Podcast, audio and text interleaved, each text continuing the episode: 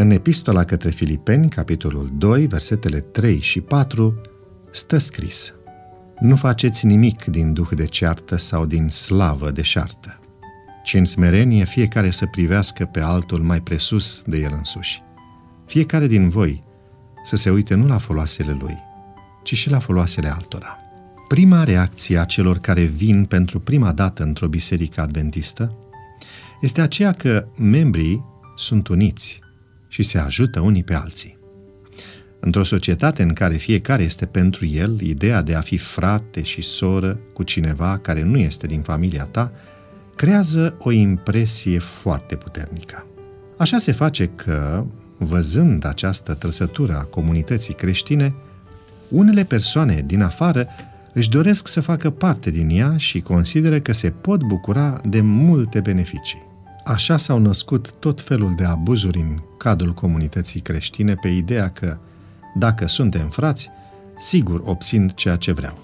Versetele de astăzi așează lucrurile într-o ordine total diferită.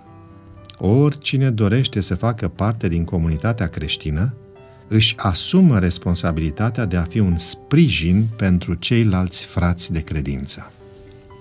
Scopul principal este de a da nu de a primi. Iar implicațiile acestui principiu pot fi extrem de diverse.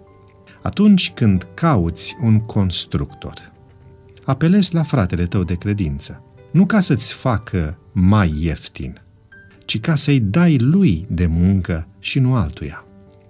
Dacă ai de cumpărat ceva, mergi la fratele tău, nu pentru a-ți face discount, ci pentru a-l ajuta să se dezvolte. Cel care este angajat la fratele lui de credință va da 100% în ceea ce face, pentru ca rezultatul muncii lui să fie de cea mai bună calitate și angajatorul să prospere. Atât de frumoasă ar fi comunitatea creștină dacă am pune pe primul plan beneficiul fratelui de credință. Una dintre cauzele pentru care comunitatea creștină este dezbinată este tocmai faptul că de multe ori relațiile de zi cu zi dintre membrii presupun multe divergențe și așteptări înșelate. Aceasta produce zidurile invizibile între ei, pe care nici programele de la biserică, nici Sfânta Cină luată împreună nu le mai elimină, ci ele rămân în picioare mulți ani.